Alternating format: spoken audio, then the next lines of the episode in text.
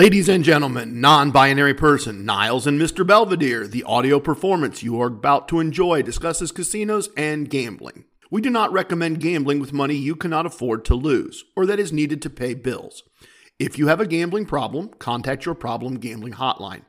If you do not know how to contact your problem gambling hotline, send an email to help at casinocombat.com. We will find that number for you and provide it to you. Our hosts' past performances are not indicative of anyone's future performances, including his own. All materials presented here are based on actual facts. Names and dates are changed to protect the innocent and the guilty. Some events, unrelated to outcomes, may be omitted to prevent listener boredom.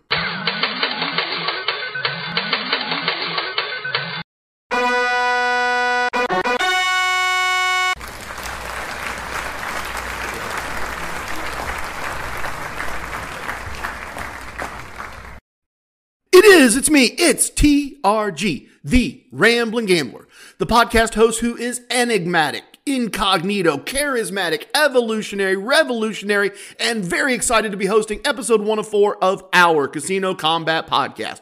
I appreciate you taking time to join me today. If this is your next time, welcome back. Good to see you again. I appreciate you taking the time and being here.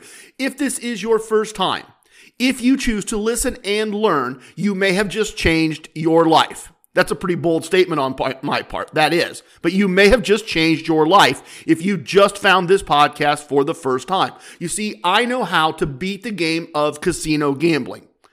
In fact, I know how to beat several specific wagers that occur that are available in almost any casino anywhere in the world. It took me years to learn this. It took me decades of trial and error and doing things the wrong way and making mistakes. And I'd like to help you not make those mistakes. I'd like to be your cheat code to skip 30 years of learning. And here is the crazy part. Here is the absolutely insane, nuts, crazy part about this. That isn't a pitch. That isn't a pitch. That's just a statement of fact because I figured it all out and I gave it to the world. I didn't charge anybody anything. I'm not sitting here doing this podcast to tell you I know something. And then if you'll just come to my event or you'll just attend my online this or you'll just come to a mastermind that, then I'll then I'll start to tell you. And then I'm going to charge you some more and tell you some more. No, I figured it out. I don't know why in the world I would want to charge you for it. I'm just here to teach you what I know if you want to learn. I want to teach to anyone who wants to learn how to make regular income and have an amazing time and get amazing free stuff and trips and rooms and food and shows.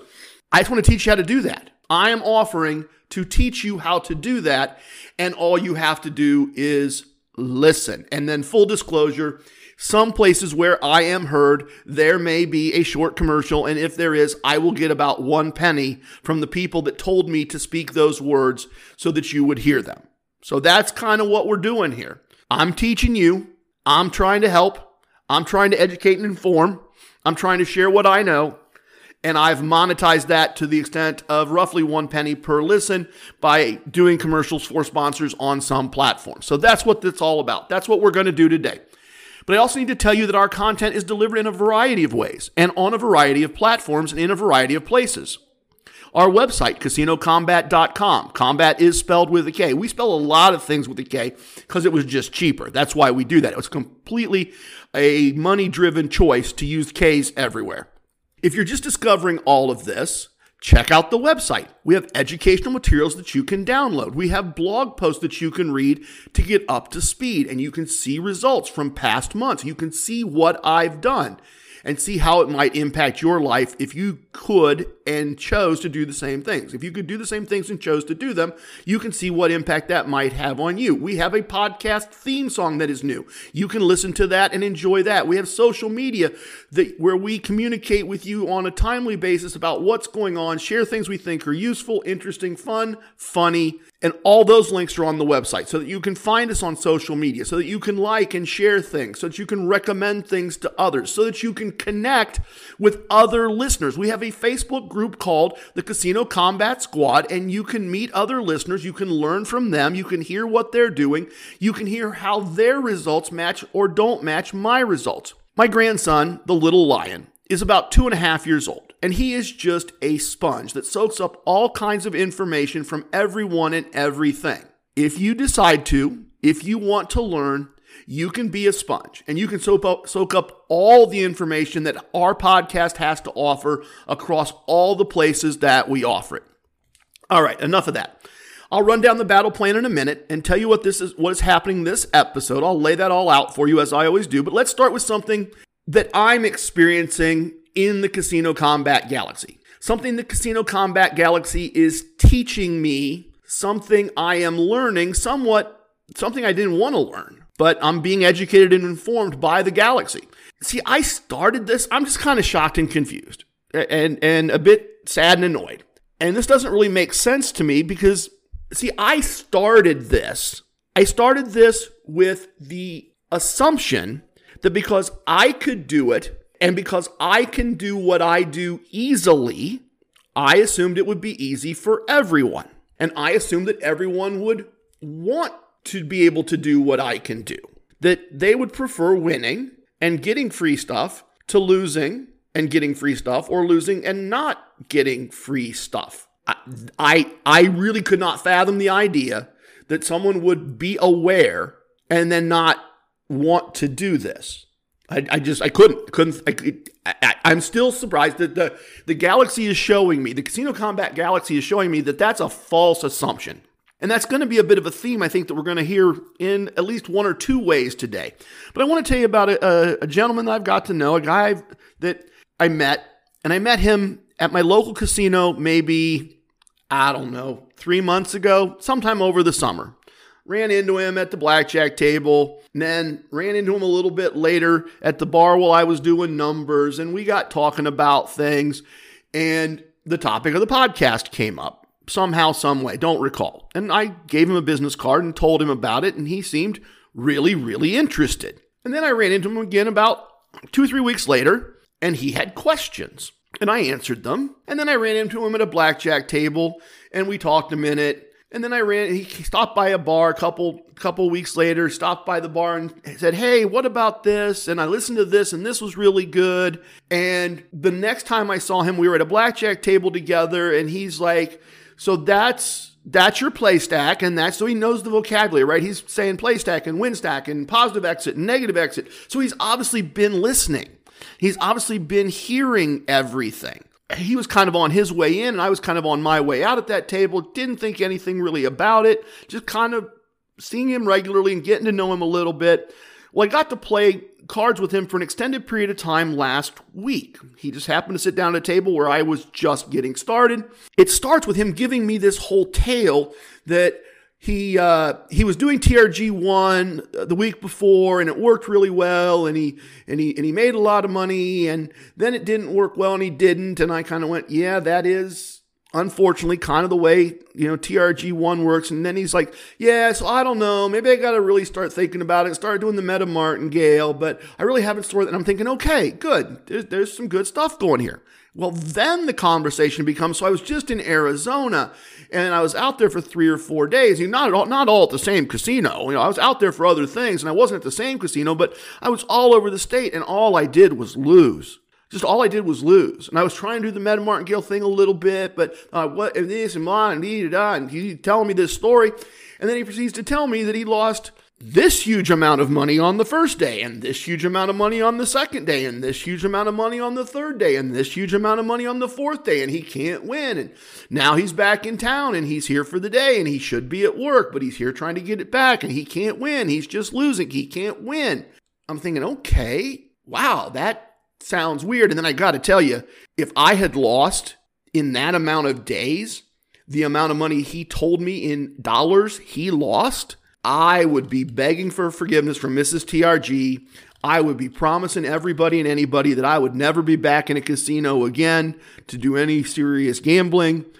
I, I don't know how I would recover from the amount of money he said he lost. And I have no reason to think he was not telling me the truth based on the way I watched him play, which was the fascinating thing because the conversation then moved kind of onto some podcast topics and onto some technique topics and the fact that he's losing and losing and losing.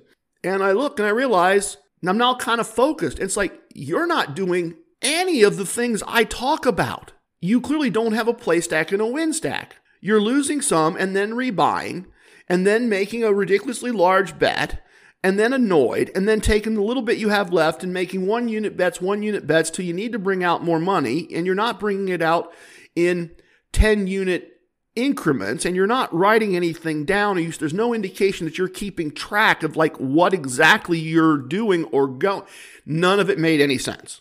I couldn't even respond to the idea that see i just can't win. See i just can't win. I couldn't even coach him to try to correct that because there was no aspect of what he was doing that I could match up with what I teach, with what we talk about here every episode. I couldn't find any, despite the language, despite the language he was using, despite the vocabulary he was using, I could not find a single bit of my techniques in what he was doing as a jumping off point to try to help him as bad as I felt about all the money he'd been losing, a part of me wanted to scream, Stop! If you can't win and you know these words and you know how to use them, stop doing whatever this thing is you are doing and start doing the thing you are telling me you've listened to me teach. You're not telling me that you're doing my stuff and it doesn't work. You're telling me you've listened and you keep losing and you don't know why. Well, maybe the why is because you're not doing what you learned from me. You don't even seem to be trying. And that's the realization. That's the lesson. That's what I'm being taught by the galaxy. That's it. Maybe it's easy and maybe there are, maybe it's easy for me, but maybe there are people that just can't do it.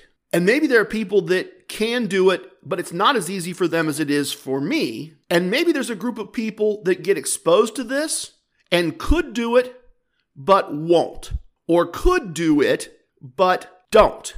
And that, that is stunning to me. If I ever, in the 30 ish years it took me to sort this all out, if someone had ever said to me, hey, I win pretty consistently. Once in a while, I lose some money, but when I lose some money, I make it up in comps and gifts. They give me way more than the little bit that I lose and spend. I would have been saying, Tell me, tell me, is there a book? Tell me how. Tell, tell me how to do that. That's what I want to do. I want to do that. Tell me, please, teach me. How can I learn? If I had not known how to do this, if someone else had created these materials and I had found them in whatever format, I would have just I would have just dove in. I would have just, I would have been buried in those books. I would have been buried in that videotape library. I would have been buried in wherever the presentation was. And I'd have been taking notes and I'd have been writing things down. I'd been practicing. I'd have been trying. I'd have wanted, I'd have grabbed that information as fast and hard as I could have. And somehow I was just such an idiot that I figured everybody would be that way. And everybody isn't. Everybody's not that way. There are a lot of people out there, apparently, and to, as I said, my surprise, there's a group of people that I'm starting to call the can't, won't, don't crowd. And I haven't quite figured out yet how to put people in which boxes. But there are a group of people that have been exposed to this and either can't do it, won't do it, or don't do it. And I'm starting to figure out that they all have various reasons. And we're going to talk a little bit about more about that later. And now let me just jump in. Let me just go ahead and jump in and tell you what uh, what our battle plan is for the day. Let's let's let that conversation we just had stand for what it is, and and let's jump in. What are we going to do today? What what should our battle plan be today? Here's our battle plan we're going to have a moment of casino wisdom. And I want to talk a bit about how one of our casino wisdoms, from the point of view of an emotion that I think you should try to train yourself to look for and enjoy. Normally, I am about the idea that we want to eliminate most emotions. But I've realized that over and over and over, I feel something and I'm learning to respect that and enjoy it. And I want to share that with all of you. And that's what we're going to do in Moment of Casino Wisdom. We are going to do a Gambling with Gabriel segment. It is not about craps. It is not even exactly about any one wager or game or table or technique or any of that. But it is, I think, really important. Maybe one of the more important things I've done. I don't know. I'm not going to say anything else. I'm just going to let it stand on its own be what it is and and speak for itself. I recorded it uh, a little while back when I just left the casino and had spent some time with Gabriel, and I, I'm just going to let you hear what I what I came out of the casino, came back to the glorious Casino Combat Studios, and and hit the record button and and told told the air around me. We will do a results segment. I've got about two weeks of gambling to tell you about. I will pull out the important stuff uh, from all the events that happened. This is, as always, reality podcasting. I've got a couple weeks of reality gambling to tell you about. I uh, I seem to recall once again when we get there, I'll pull up the spreadsheet. We'll do it together. We'll go through two weeks and kind of look at it. But I recall having a streak that, uh, as I recall, kind of ends in a rather spectacular failure. Uh, so I'll share that with you so that you can see, although it all works, this all works. We've got months and months and months in sex. We've got years and years of results, but it doesn't always work. And I want to show you that too. I want to show you that although it all works, it isn't all sunshine and roses, not all the time, not every day. Your expectations need to be real. Yes, this does work. Yes, the Casino Combat Arsenal, when fully deployed, is a massive, capable machine that will collect tremendous profits, experiences, goodies, all of that. The Arsenal is an amazing tool that you have your, at your disposal. But we also acknowledge that every once in a while there's a misfire. As I said, not all sunshine and roses. So we'll we'll have some of that in the uh, in the results segment. And finally, we will hang out a bit in the virtual VIP lounge. I don't really have any specific precise story in mind. I I'm just going to pour myself something tall and strong, maybe a hurricane before I go insane, and I'm going to have some sips and I'm going to spend that time just treating all of you as I would any friend in a favorite VIP lounge, any person that I'd gotten to know for a while. And I'm just going to share some random thoughts, stories, experiences, and points of view about Las Vegas with children, Las Vegas with children around the holidays. And I'm going to have some both positive and negative takes for you, depending on the holiday. Because the holidays are coming up fast. And I thought, you know, if I was just sitting around, if I was sitting around with Equine Ensign, if I was sitting around with ECE and ACE and Mrs. TRG, and we were talking about the holidays and we were talking about how casinos had fit into the holidays, what would those conversations be? What would those stories be? What would we be drawing up that happened that kind of relates to that topic? And that's a little different than how I normally do the virtual VIP lounge, but we're going to see how that goes today. I think there will be some things to learn. I think you will find out some things that you maybe had not thought of maybe give you a different way to look at things. So that is our battle plan for the day. That's kind of our segment list. The squad is ready. Let's get started. The first thing that we are going to do is a moment of casino wisdom.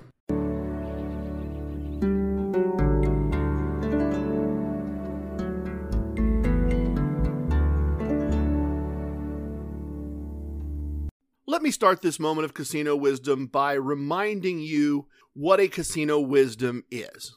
A casino wisdom combines knowledge about casinos or experiences with casinos, information about how casinos function, and a casino wisdom takes that and combines it with an action or a thing to do. I don't want to confuse the word action here. It combines that information or knowledge with something you should do in some situations in a casino. I had a thought recently. In fact, I just had the thought a few hours ago, and I'm sharing it with you now, or this will get shared with you at some point in the future. But I, I had a thought revolving around our casino wisdom number 33, which is want the win more than you want the action. And that's very important. That's the part where we get up and walk away, and a player or a dealer says, Oh, you're done? Because they think you should keep going, and you know you've won more than enough money to be done for the day. I want to talk about that situation And I want to talk about the idea that I've talked about over and over and over, which is my goal is to eliminate as many emotions as possible from my gambling. I don't want to feel greed. I don't want to feel anger. I don't want to feel sadness. I don't want to feel any of those negative emotions because those negative emotions in gambling drive you to mistakes or drive many humans to mistakes. I shouldn't speak for you. I have in the past experienced those emotions and done things that didn't help me win. So I want to kind of take that idea of taking out the negative emotions. I want the positive emotions. I want the joy. I want the the fun of winning. I want the fun of being in a casino with my friends. I want the fun of taking my wife on dates and not having to actually pay for the dates because I'm cheap and I couldn't probably afford all the dates I take her on if we didn't have casinos to take care of that for us. So I want all those positive emotions. I want all the fun. And so my revelation today, my thought today, revolves around those two ideas. And I want to focus on the want the win part of this because here's here's the the activities that cause me to feel this way. I go into my local casino and I do all my various paperwork at my kiosks. I get all my favorite, all my various stuff, not favorite, various stuff. I get the things that are to be gotten. I, I play the free slot play. I've got the slips of paper. I go to the bubble craps machine. I continue gathering data on, on bubble craps using TRG4, win more, keep more. And I, I go through the process and it works perfectly. Yeah, I take a loss here or a loss there, but fairly quickly I hit my win goal. And boy, I realized that feels really good. Like, I don't want to play more and ruin it because I feel so good about being successful. I feel so happy that once again, this thing I've been testing and testing and testing that I can't guarantee it will work over 10,000 tries, but it once again kicked out exactly the result I want. And it did so easily, easily and efficiently and well. And it was that good feeling. It was that about wanting that good feeling and enjoying it. And so I walked by and I said hi to Gabriel and I said hi to Spiked Dice and I, I talked to them a little bit and said hi to a couple dealers I knew and and found a blackjack table and started playing blackjack at a basic level, at that tier one level, that one unit level. Went through the process and and and took a small loss and then took another small loss and then went to a tier 2 table after a little break to look at the Buddha statue and very quickly boom boom boom caught a progressive side run everything went pretty well a little bumpy spot in the middle caught a blackjack and a good split counted my chips remembered what I'd won at bubble craps realized I'd had no expenses for the day and I was over just by a little bit. And once again, I got that really good feeling again. That feeling of satisfaction at being good at my job at being really uniquely good at what I do. And that feeling, that is the want the win more than I want the action. And so I guess my suggestion is I don't know all of you individually, and I don't know your thought processes, and I don't know your emotions. But my thought for you is this see if that's true for you. See if you have that feeling, that feeling of satisfaction, that maybe almost feeling of pride in a good way that you've come in, that you've executed to your plan, that you've done things, and that you want that feeling, that feeling of satisfaction, accomplishment, execution, skill, all those good feelings. Want all those things more than you want to play one more hand. See, when I hit that number in bubble craps, I didn't want to play anymore. I didn't want to ruin it. I didn't want the action. I wanted the win, and I wanted the good feeling that came from knowing I was skilled enough to win. And when I hit that number in blackjack, and I had money left over to tip, and I hadn't tipped away my win, and I'd been tipping along the way, but when I had that moment, I didn't want to play one more hand. I didn't. I wanted to say goodbye. I'll see everybody tomorrow. Thanks for coming to work today. Thanks for being here to work with me. I didn't want the action. I don't want the action at all. Okay, okay. I'll wrap this up with one funny story, and then we'll wrap up this segment.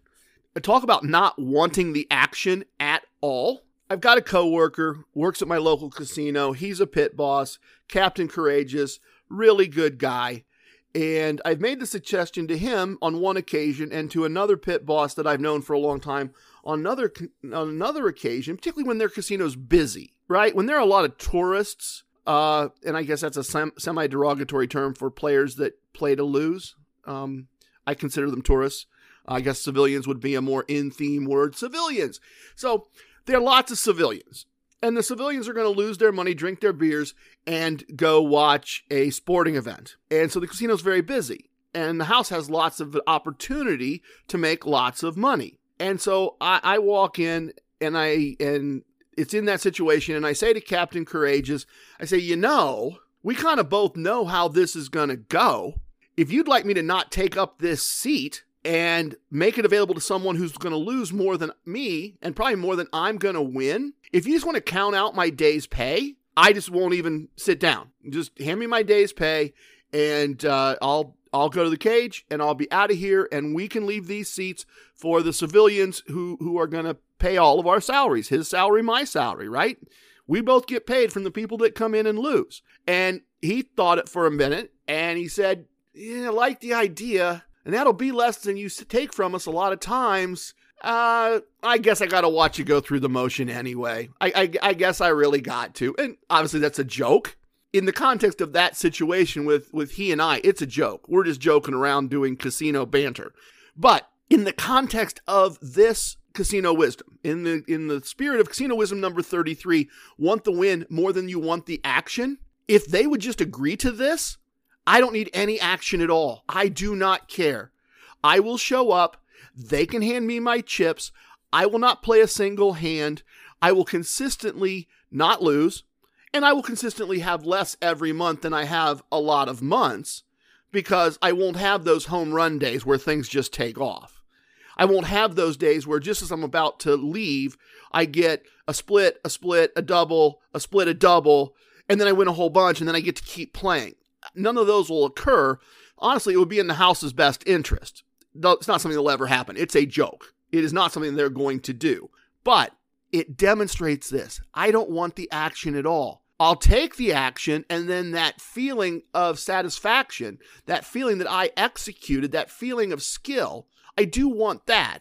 And so take a look. Take a look in your own life. See if you can employ that technique of wanting that feeling of euphoria, and I've labeled it a variety of things. I realize that. I'm rambling. But that you want that feeling of euphoria, satisfaction, success, accomplishment, pride way more than you want to play one more hand after you've accomplished your goal. And maybe in some situations, you get to extend. You get to do, you know, ECE's technique of keeping three wagers aside and it keeps going. I do that all the time because I like to think it's being professional. It's not being greedy, but I professionally want to win as much as possible if I can, since I've taken the time to sit there, and they won't just count out my day's pay and let me uh, let me go on about things. So there you go, a slightly different take on Casino Wisdom number thirty-three, and now we're going to do a gambling with Gabriel segment.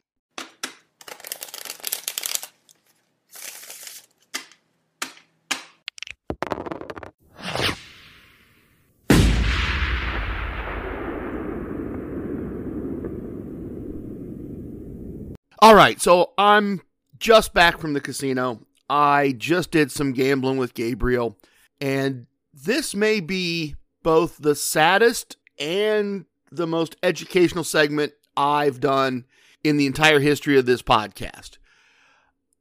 To to steal from the greatest teacher ever, if you have ears, you should hear. And then to make that a little bit fun, my uh the little lions favorite teacher is Mickey Mouse, and he always says, We have ears, say cheers. So, really listen to this, really think about this, and it is sad. It is sad, and it is informative and educational. I really, really believe this. Years and years and years ago, five, six years ago, Gabriel was having a rough time. A lot of losing not a lot of winning. We were walking by the Buddha statue. I remember it clear as day. And he says to me, TRG, I just don't know what's going on. I just don't know what's wrong. I used to be able to come in here and get a day's pay. He listed a number, very small number. Used to be able to come in here and get a day's pay and get out, and it just doesn't happen anymore. This place has changed. This place is different. It's not the same anymore. And I said to him, again, I remember clear as day, I said to him, that's the Holy Grail. I've been chasing that for decades. That's it. That's the quest. Come in, get a small amount of money, and get out and do it consistently. And he said, Oh, yeah, I used to be able to. I remember it. And I'm not sure he did remember it. I'm not sure he remembers this story. And so I saw him today. And circumstances and events, he had lost money playing dice and you know, he was finding a blackjack table and and I had just made money on bubble craps and I was finding a blackjack table and so we sat down to play together. Near the end of a shoe, we were just waiting for the end of the shoe and the two other guys were on a smoking hot run and they were so glad we stayed out. They were just winning big stacks of chips, bigger money than I normally bet. And they had a great run. They both colored up. So now it's just me and Gabriel. And my results stink my results are horrible. So I quickly take a small loss, hit my negative exit, but have some in the win stack. And I just mentally record. I know I'll be able, I'm smart enough that I'll be able to remember, okay, minus, you know, minus five units. I can remember that. And and that's not a big deal and I just keep playing. I just add a little money, keep playing. Set up the 10, 10 unit play stack again. I keep playing. I don't win a single hand. Minus seven. I can mentally record that. It hasn't taken very long. Minus five, minus seven, or nine, something like that. In total, between the two tables, which occurred in the span of 15 minutes, 10 minutes, I'm I'm minus 10 units. So it's time to go from tier one to tier two. Now, mind you, I just lost seven hands in a row, eight units. So I buy in again, tier two, 10 units at tier two. That's double the tier one units. And I don't win a hand. One unit loss, two unit loss, one unit loss, one unit loss, one unit loss, one unit loss, one unit loss, one unit loss, eight units total, done. So that's a big run of losing hands. And in some ways, in my brain, I am going, wow, instead of doing it at the PhD level, instead of doing it as the smart, I can just do this all at one table level. Boy, I'd have I'd have benefited from getting up after the tier one loss and looking at the Buddha statue, which honestly was within eye shot anyway, and going to the bar and getting a water and and talking to a friend. I'd have benefited from all that. But it is what it is. I did what I did. I I took my remaining chips, told Gabriel I'd see him later, thanked the dealer, told her I'd tip her next time stepped away, took out my app, recorded the first air quotes table, recorded the second air quotes table, recorded the third air quotes table at tier two, and said, okay, so now how does this work? I have to go to tier three. Tier three means go to high limit. Tier three means buy in for uh, four times the tier one units. And here's the cool thing if I win 10 units, I'll be done for the day. I'll be good. I'll be done for the day. Just win 10 units. So I go back to high limit, I buy in, and Gabriel shows up. He'd lost what he bought in for at that table, so he's big negative for the day. And he's like, I'm not doing this. This is dangerous. I'm not doing this. I'm not playing in high limit. Can't play like this. I, I get in trouble when I do this. I'm just going to watch. Do you mind? And I said, No, I don't mind. Of course I don't mind. You know, this, this is great. You know, hang out, watch. So I buy in and I win. And I win and I win and I win and I win and I win and win and I get a blackjack and I win and I win and I win, I win, I double, I win, and I've got more than 10 units. The Meta Martingale did exactly what the Meta Martingale was supposed to do. I had more than a day's profit. Great start to the, to, to the month, uh, you know, a couple days in a row in the new month, and it's all good for me. And Gabriel said, what did you buy in with? And I said, 10 units, because his buy ins are not something I quite understand. And here's the sad part. And here is the if you have ears, you should hear. gimmick infringement, as I said. All those years ago, Gabriel said to me, I just don't get it. I just don't understand. I used to be able to come in here and win a day's pay, win that very small amount, and leave. And that's all I wanted to do. And, and I can't do it. And I don't understand why I can't do it.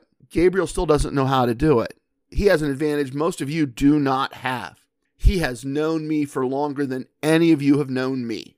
He watched, we literally walked out of high limit and he said, So that's it, you're done? And I said, Yeah. I said, You just saw the whole thing.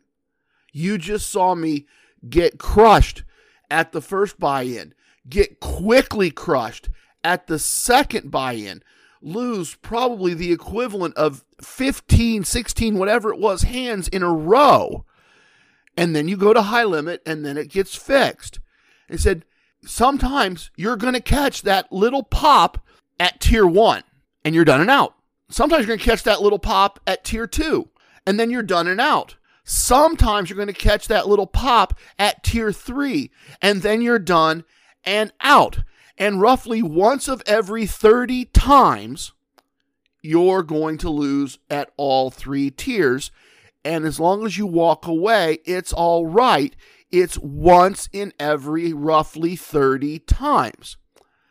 And he said, Oh, Gabriel still doesn't know how to walk in every day and win that small number that he told me five or six years ago. And he saw me do it. And he saw me explain it. And he still can't do it. So when I tell you that I don't know if you can do what I can do, when I tell you that my past performances are not indicative of anyone's future results, I know that's true. Because the gambler that literally probably knows me best, maybe other than some of you that know me through this podcast and have become friends, ECE and Equine Ensign, maybe maybe some of you that that know me that way, but the the person that's known me the longest that's watched me grow and transform, that's watched me go from a, a, a B plus gambler to an A plus gambler, that knows my results in real dollars, can't or won't do what I do. As I said, perhaps the saddest segment I've ever done. Perhaps the most important segment I've ever done. And it looks like I'm going to go about 10 minutes here back from the casino and be done. You have to be able to apply what I've taught you have to be able, you have to have the discipline to do it the way I do it or improve on what I do and then teach me what you figured out. I don't know if you can. It, uh, it it's it's it's a little sad and bothersome that my that my very good friend watched the whole thing and had a losing day and had a losing week and had a losing week before that and honestly still doesn't know how to win.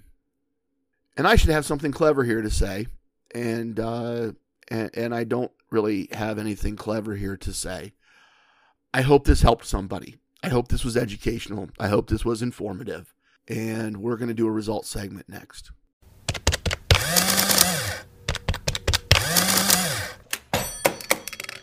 All right. Well, this had to be a results segment because, quite honestly, we were just too busy with a variety of things to even think, to even consider traveling anywhere. In fact, uh, kind of so busy that uh, at one point I actually had to take a day off, a vacation day, if you will. I had to take a day off from my casino gambling job and took all the time off for my regular job to deal with some things that were going on uh, at a personal level. And we'll kind of, I, I suspect we'll kind of touch on some of that perhaps as we go through this. So I've got two weeks of results. We are uh, starting off uh, the first day of December. And I, I got to tell you, kind of one of the, the very interesting uh, mental, emotional things for me is despite the fact that, like all the months going back across uh, almost the entire year, honestly. Uh, despite all those great positive results, I, I always start the first of the month and I'm I'm looking at that app and I'm looking at those zeros And I'm going, okay, got to do it all over again. Got to do it all over again. And and you got to start and you got to do those the, all those pieces again. You got to just like any other job, right? If you're a sales if you're in a sales job and you just had whatever it is, five, six, seven, eight months, great months in a row, record setting months, record uh, commissions, did great. You still got to get up the first day of the month and start selling. And the first thing I'll tell you about this month, and it's going to play out at the end, uh, I'm 100% sure, is that uh, most of my gambling this month is going to be local. And my local comps, gifts, benefits, free bets, all of it has been chopped by about 75%. And I, I've got some theories on why that is. It obviously is not the amount of time I've spent at the casino. Uh, I've got some hypotheses. I can't prove them, and I'm just going to let that go and just say everything got chopped and got chopped hard. So I'm continuing to get all the same thing. I mean, the the grocery store gift card is still the grocery store gift card on the grocery store gift card day it's it's just 25% of uh, what it was. It, it's it's much much smaller. I'm, I'm just going to go through as I've been doing. It's all local. I'm just going to go through and pull out uh, a, a, couple of things, a couple of ideas, uh, a couple of situations. Uh, the important part of this block of time is really at the end. But I have one I want to pull out here, and I'm just going down through the list. I I end up gambling with Gabriel. We went to the bar and we had a drink and we were talking a little bit and we were talking about that first table that we were at together. And the one thing that someone was doing, I see fairly regularly, is someone was playing two hands and we were all getting beat up. I mean, I had big string of losses. Gabriel had a big string of losses. The only one that came out of that table good was the house. And the only one that had a winning day was myself because I went to high limit and went to a bigger unit size and got things back that way. But we're sitting there at the bar, and Gabriel looks at me and says, Why would you play two hands? You have to win both to win anything. And a dealer blackjack, you lose both. Why would you ever play two hands? And he's right. He's absolutely right. That's the situation. If you're playing two hands in blackjack, if you you're either going to lose both, win one, lose one, or win both. I guess pushes on some combination of those is, is also possible. But he's right. Unless you win both hands, you can't win. And he's asking me the genuine question. He's really coming at this not as a rhetorical friend to friend complaining about the table we were at together. He's coming at this from the point of view of someone asking someone who, you know, makes a, a, a process of trying to understand all of this. Why would you do this? What would ever be the compelling reason for doing this? Tell me, TRG. Tell me why it would be good to do this. And I just looked at him and said, I don't have an answer.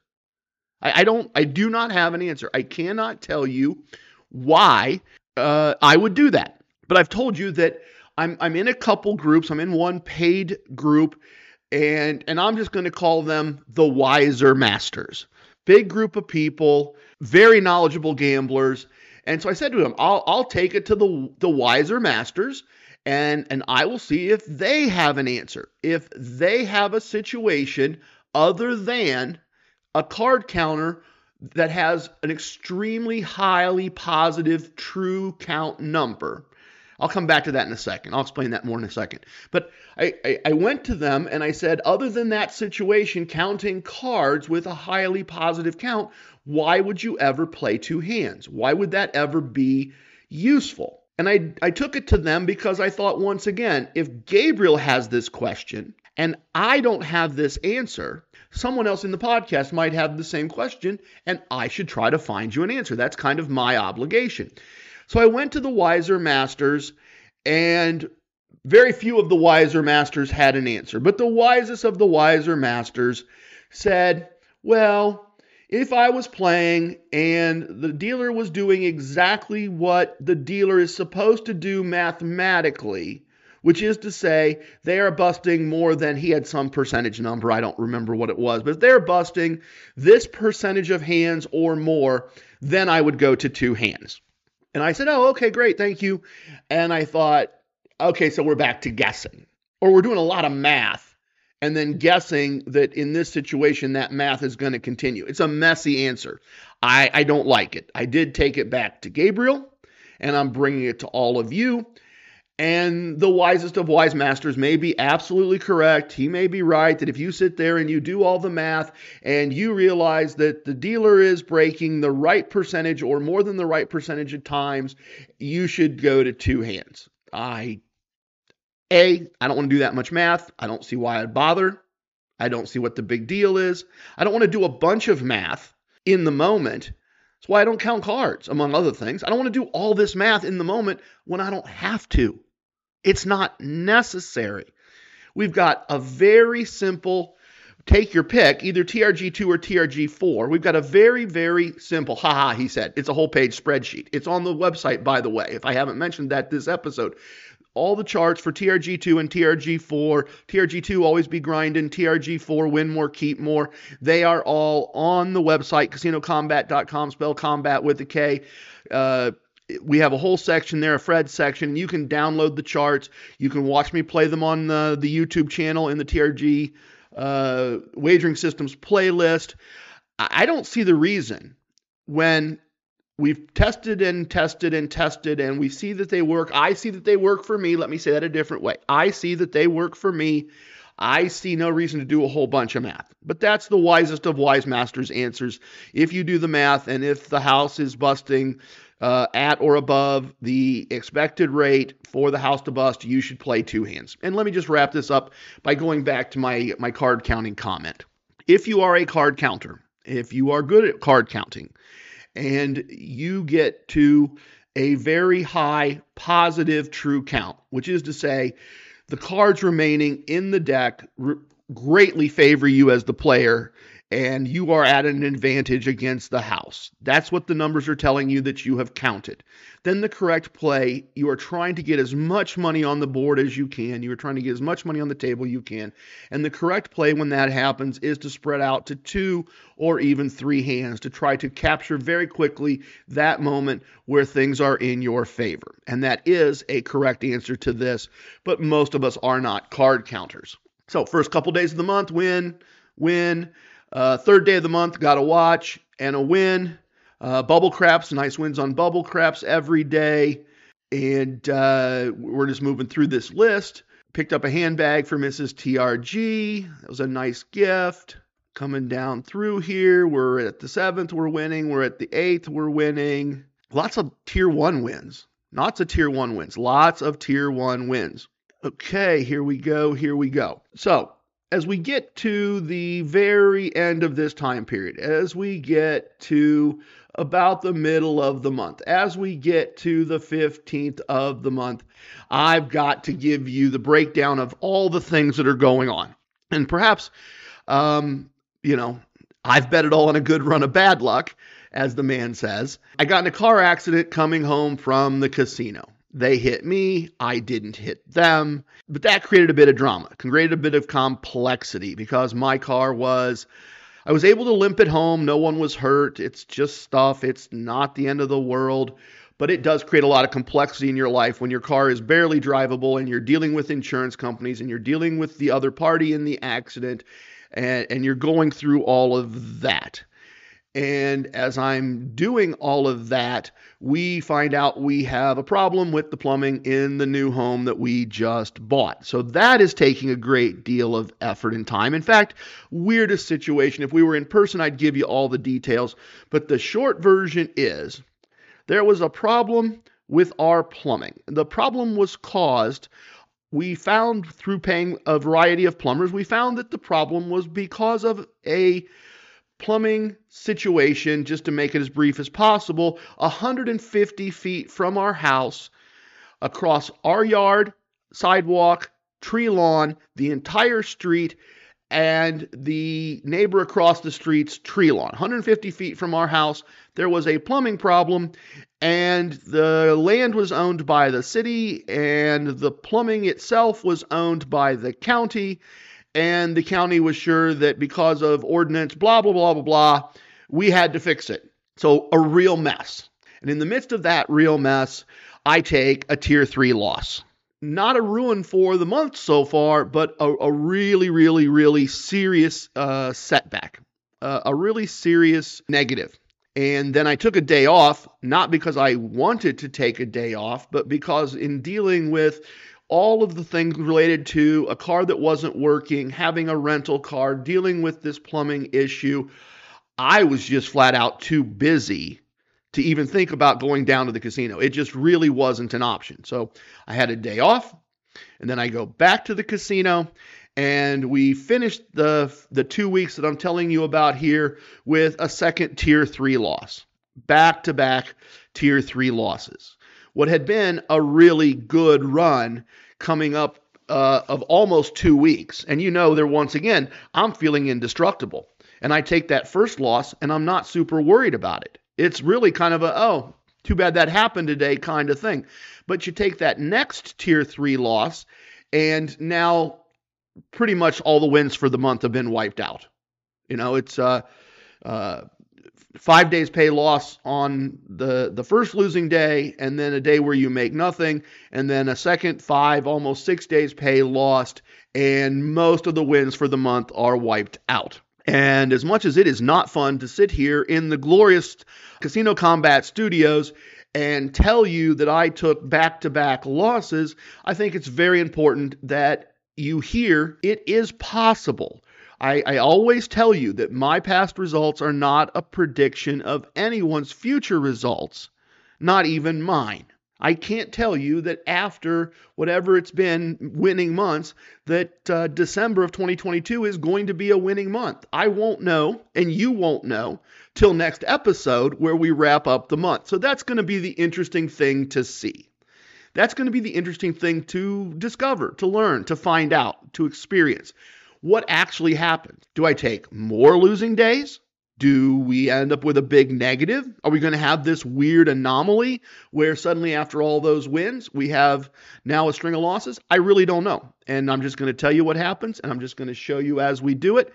And, and we will find that out next time. But these two weeks, basically, I ended up positive just about a day and a half's pay. Got a lot of free stuff had some fun with my friends. The bubble craps is amazing. The bubble craps is going really, really, really well.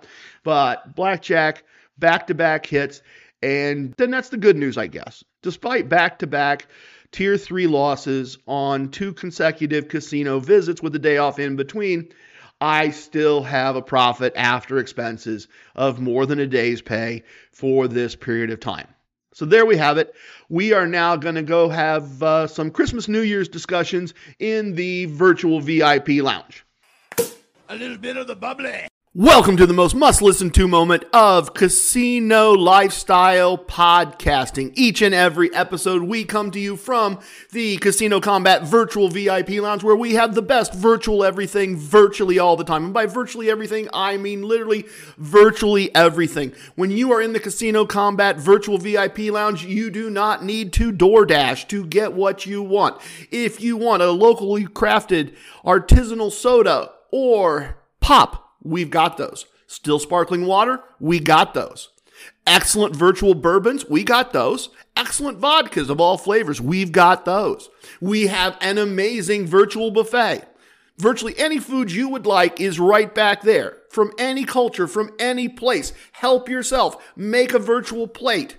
Have a party in your mind. Join me in our lounge, in your brain. And if you can, press pause, pour something, hang out with me, make this VIP lounge time, especially today, especially with the way we're going to do this today and handle this today. Pour something, help yourself.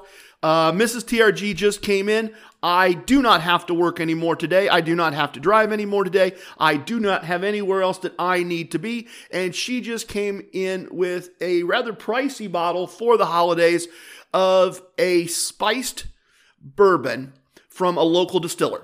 Not something I'd ever heard for before, but I have uh, I have poured a, a, generous two ounces and dropped uh, one small ice cube into it just to chill it down just a little bit. And uh, I'm gonna take a sip, and it's really actually I'm actually that's really good. Uh, so that's gonna be my sip to go with some conversation today. A thing that comes up a lot in the online space, in in spaces where people talk about uh, how to handle Las Vegas in particular, a thing that comes up constantly, the constant battle, the constant roar. Take kids to Vegas, and I'm not talking about 21, 22 year old adults that are children of yours. I'm talking about children, children. I'm talking about kids as, as young as three months old. I, am talking about you know little kids, elementary school kids, and there is a group of people that strongly feel that children have absolutely none, zero place in Las Vegas. And there are another group of people that go, hey, we live here. We've got kids. Our kids are fine in Las Vegas. There is no reason not to bring children to Las Vegas. So let's start there. And let's start there. You know, if you were asking me, right, if we were sitting around at the at the bar in the VIP lounge somewhere together, if we'd gotten to know each other, and you said to me, Hey, have you ever taken kids to Las Vegas? What do you think about taking kids to Las Vegas? Well, we never have. But uh, you know, my, my sister and her husband, they'd really like to go and bring their kids. And since we've been there, they said we should come along. What do you think, TRG? What do you think about taking kids to Las Vegas? And my answer is resounding yes. Yes, yes, yes. Take kids to Las Vegas. They'll love it. It is amazing for children in almost all ways. But here's the thing you gotta do almost all kid stuff. You got to do the stuff you would do with kids that they will enjoy. It cannot be about the adults just having to tolerate the kids and deal with the kids and pass the kids around while the adults do adult stuff. Nah, it's got to be about the kids while occasionally the adults have an opportunity to do some adult stuff. So, for example, I would not take children and then go to one of Gordon Ramsay's premier restaurants. Because while Gordon has made an effort to accommodate children, they're not going to be happy there. They're just not. Take them to Bobby Flay's Crunch Burger and get them a burger, right? Take them take them to Johnny Rockets. Take them to, you know, the, the, the pizza place there at uh, Planet Hollywood and, and get them a slice of pizza. Do, however, take them to a breakfast buffet. I remember one of the first times I took our kids to a breakfast buffet at the Flamingo. And the, the oldest was probably 11, I'm going to say. And that means the youngest was about six, something like that. That's pretty close. Mrs. TRG would be annoyed that I don't have the dates perfectly in my mind. But we take them into the Flamingo. We've, we've looked at the animal habitat a little bit that's right there by the entrance to the buffet. And we take them to the buffet for brunch. And they're like, So what are we eating? Like they're going to be told what to eat because they're little kids and they're kind of used to being guided. And we're like, no, we're on vacation. It's a great buffet. Eat what you want. Just make sure you eat something and eat plenty. Now, these are all boys, so not a big deal, but we're like, you know, we're going to eat again like at dinner time. So make, make sure you fill up, guys. Make sure you eat plenty. And the first thing that they do is they go, Is that a milkshake machine? And we're like, Yeah, it's a milkshake machine. Are we allowed to have milkshakes for breakfast? Yeah, guys, you can have milkshakes for breakfast. Go ahead. That's what I mean. Is Vegas good fun for kids? Yeah, it's fun. They remember to this day, they talk to this day about seeing the flamingos and, and, and seeing the animals and then having milkshakes for breakfast with their pancakes. They thought that was the most cool, amazing things. We structured the whole vacation around them having Vegas experiences that were appropriate to kids. In fact, we did it right before Christmas. The way Mrs. TRG's holiday fell, we got the whole thing set up, the whole house set up for Christmas, full little kid Christmas, family Christmas, all of that. And then we went out to Las Vegas like from the 18th to the 23rd, 17th to 20th, something like that. So it's all decorated for Christmas. Our house is all set up. We get back home on the 23rd. You know, we've got midnight mass on the 24th. We've got a great, amazing Christmas day with, with friends and family. But the kids are seeing Las Vegas all decorated for Christmas. Great big, huge, beautiful Christmas trees. All these Christmas decorations. They're seeing special Christmas shows with a Christmas theme. And we took them to Circus Circus to the Adventure Dome. And they rolled roller. We spent a whole day doing amusement park stuff. We spent another day at the Atomic Testing Museum because you know what? I'm that dad. I am. I'm that dad that takes his kids on vacation but there has to be something educational snuck in there. Got to be doing a little something with an education. So we went to the Atomic Testing Museum and, you know, we went over and, and went to Caesar's Palace and watched the animatronic statues, the fall of Atlantis. And we let them eat just cheesecake at the Cheesecake Factory as a snack. We didn't make them eat any vegetables at all. And we looked at all the amazing Christmas decorations there at Caesar's Palace. We took them over not to Siegfried and Roy. Siegfried and Roy wasn't there anymore. We took them to Tropicana and went to a daytime show, a matinee show. So as parents, saved us a little money and it was appropriate to the kids because it was the middle of the day. It was not aimed at adults. And I'll never forget the youngest one, still at the time, was a firm believer in Santa Claus, firm believer in all of that. And he'd been walking around Las Vegas for a couple days. And he's been seeing these amazing decorations and he's been seeing statues come to life and fire and water and these amazing attractions and these amazing shows and the volcano go off and the pirates fight on the pirate ship, which they don't do anymore, unfortunately. He's seen the fountains at Bellagio. And so I take him to a magic show and a dude makes a tiger disappear and the young squire is completely unimpressed. He does not know why the other four members of his family are making such a big deal after everything he's seen about a tiger disappearing and coming back. And I just never forget seeing it through his eyes, seeing that part of Las Vegas through his eyes. And after everything he'd seen for several days, a magician making a tiger disappear was just nothing to, to his five or six year old brain, what, whatever, uh, whatever it was. So absolutely children in Las Vegas. And yeah, children in Las Vegas before Christmas, amazing because the week before Christmas, Vegas is really slow. Vegas is really not very busy. They're just kind of taking a breather before they ramp up into New Year's Eve, which we're going to talk about in a minute, and Super Bowl. So they're kind of taking a little breather because everybody in the country is taking a little breather and getting ready for Christmas. So it's a great time to take your kids. It's a wonderful time for children to see that if it if it fits in your schedule. And I'm not telling you that we didn't do any adult things.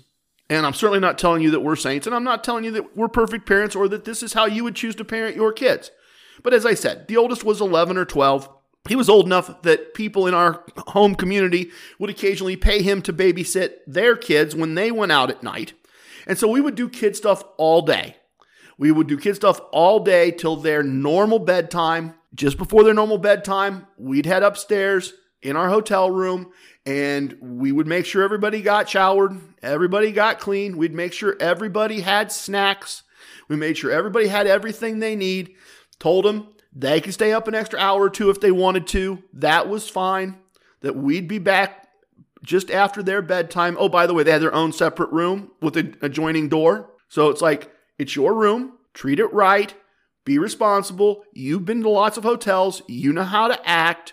But watch TV, help yourself, have some snacks, hang out for a couple hours later than you would. We're not telling you you have to go to bed. We're not making you go to sleep, but we're telling you that while we're not going to leave the casino, we're not going to leave this building, we're not going to leave this hotel, just like if we were at home, you would go upstairs to bed and you would know we were right downstairs and that would be fine. And we're going to be right downstairs. We're going to be 12 floors downstairs. And instead of coming down, you would just take your cell phone and you would call us because we don't want you coming downstairs. You're not roaming through things. You're staying in this room. And they got it we'd been enough places for soccer games and wrestling tournaments and and basketball tournaments and, and all that. They'd done enough traveling for sports and traveling with groups and being part of that that having your stuff in a suitcase to go to a hotel to spend the night to then go do something the next day that wasn't foreign to them. That wasn't weird to them. They they'd been through that plenty. They'd been in hotel rooms with teammates where mom and dad were even in another hotel because that's the way the, the tournament or the event worked so we did have some adult time. We did have some time to go downstairs and have a cocktail and play some cards or sit in the lounge and listen to a lounge act. And to me that's the way kids fit in. I don't like, and not like it matters what I like, that's not what I'm saying. I don't like when I see people at 11, 12, 1, 2 o'clock at night pushing very small children asleep in strollers past the, the pictures of the young ladies on the billboards that's towed down the strip that will come to your room if you call them and steal all your money. I, I, I don't like I don't like seeing children that are well past when they should be in bed, exhausted, being pushed down the strip by adults with a great big plastic, uh, you know, yard long drink and straw in their hand that are stumbling and staggering. Don't like that at all. That is not a way that I would do children in Vegas. But children in Vegas enjoying children stuff is an amazing, amazing vacation. And we did it a couple times with children at different ages and still had some time to do things that were fun and Vegasy for us as adults. And that brings me kind of to New Year's Eve. I'd be a little more careful about kids in New Year's on New Year's Eve in Las Vegas. And let me tell you what why this thought is or let me tell you about New Year's Eve in Las Vegas if you don't know. New Year's Eve in Las Vegas is amazing. The casinos all arranged to set off the same exact fireworks at the same exact time from like nine points up and down the strip. So you can see fireworks from wherever you are. And in some cases, you can see the same fireworks from two or three different places at two or three different distances. Mid afternoon, late afternoon, they block off the strip and about a football field on the side streets, each direction from the strip, they block that off to all car traffic. They get all the cars off the strip and they set up fire trucks and ambulances and dump trucks and gates and fences so you can't get anywhere near the strip with a car. They shut down all the walkways over the strip, back and forth. They shut down all the elevators and escalators that get you up to those walkways. They put barriers in front of it. They put guards in front of it. And you're allowed to just walk the strip and the strip starting right kind of after dinner time starts to become just just massive shoulder to shoulder sea of humanity like a river moving one way on one side and moving the other way on the other side and there are big barriers in between there so you really can't switch sides very easily at least till you get to the middle of a, uh, to the to the end of a block to a cross street no glass anywhere in Las Vegas by law can't be served in a glass can't buy um, a bottle can't buy a bottle of wine in a glass container. You just can't do it. And that makes everything more difficult. Most casinos start restricting entry by once again, early evening, they have stations with bag checks, stations with ID checks at every door. And if you do not have a hotel key or a high tier player's card for that reward system, you're not getting in. That means bathrooms can be a problem on the strip. Depending on what cards you have and how you use them and where you're staying, it's not like you can just say wander unless you have the right cards from Caesars down to Mirage and see a get a meal at 10 and then come back to something else unless you've got the right cards. If you do have the right cards, and there's no public bathrooms by the way. If you do have the right cards, you can get in and out but we've seen lines for bathrooms be 30, 40 minutes deep. Re- you know, restaurants are reservation only, like unless you have a fourth tier card from Caesars. Then then you'll get seated. And that's fun. We did that once, Mrs. TRG and I, without kids. But uh, we walked out to a Gordon Ramsay restaurant on New Year's Eve at 6:30 with no reservation, and the standby line was two hours and we walked up and showed them our card, and they said, We only have these two tables available. I'm sorry we don't have any booze. And, and we had a wonderful time.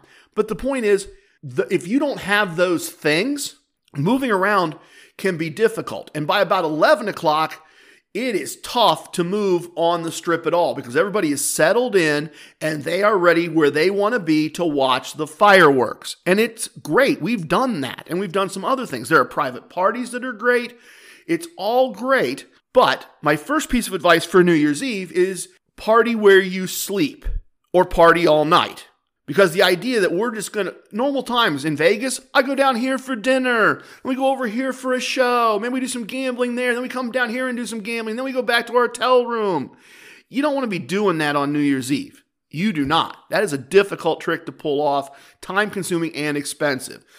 Gonna go, plan your New Year's Eve around sleeping where partying where you sleep. And then on the topic of children, my firm, firm, firm opinion is I'm not sure I would take children to Las Vegas for New Year's Eve. I'm not sure they would enjoy it as much as we tried to structure it correctly. I'm not sure the adults would enjoy it. And I certainly would not take them down into the drunk fest that is the strip thinking, oh, we'll just see some fireworks. No, you will be trying to protect your small children from being smothered and surrounded by a crush of bodies. They won't really be able to see anything unless you are lifting them up on your shoulders. The crowd may not be what you would like them to be around. My advice if you're doing kids, book something kid friendly in the afternoon, pretty close to where you're staying. Get back to your room, right around dinner time or a little before, pre plan the snacks, pre plan the food, order something from the food services, room services in the hotel, and watch the festivities on the television and watch the fireworks if you can from the window. Ideally, you do all you do all this with a strip view room so they could see all the people on the strip and so they could see the fireworks a little bit from the window and a little bit from the television but I really I don't I don't think I would take kids out on the strip on New Year's Eve and I probably would not lean hard into taking them there on purpose for New Year's Eve. That's just me. That's just how I see it. Thought maybe that might be some useful information for all of you. Certainly a conversation I would love to have with any and all of you sitting around over a drink. And this spiced bourbon is really pretty good. Um, I, I, may have a little more of that here uh, once we wrap up. So please tip your waitresses, tip your bartenders, tip your dealers. If you have a host, tip your host. Remember your casino wisdoms, everybody. Don't tip away your wins. I have spoken. Everything you heard here is true from a certain point of view. In 10 years, we may find out I was wrong about all of this. It's time for leaving, and I hope you understand I was born a rambling man. Love it, hate it, it don't matter. Please share with your family and friends. Goodbye, everyone. Thank you for listening. Always appreciate you. Always glad that we get to spend time together.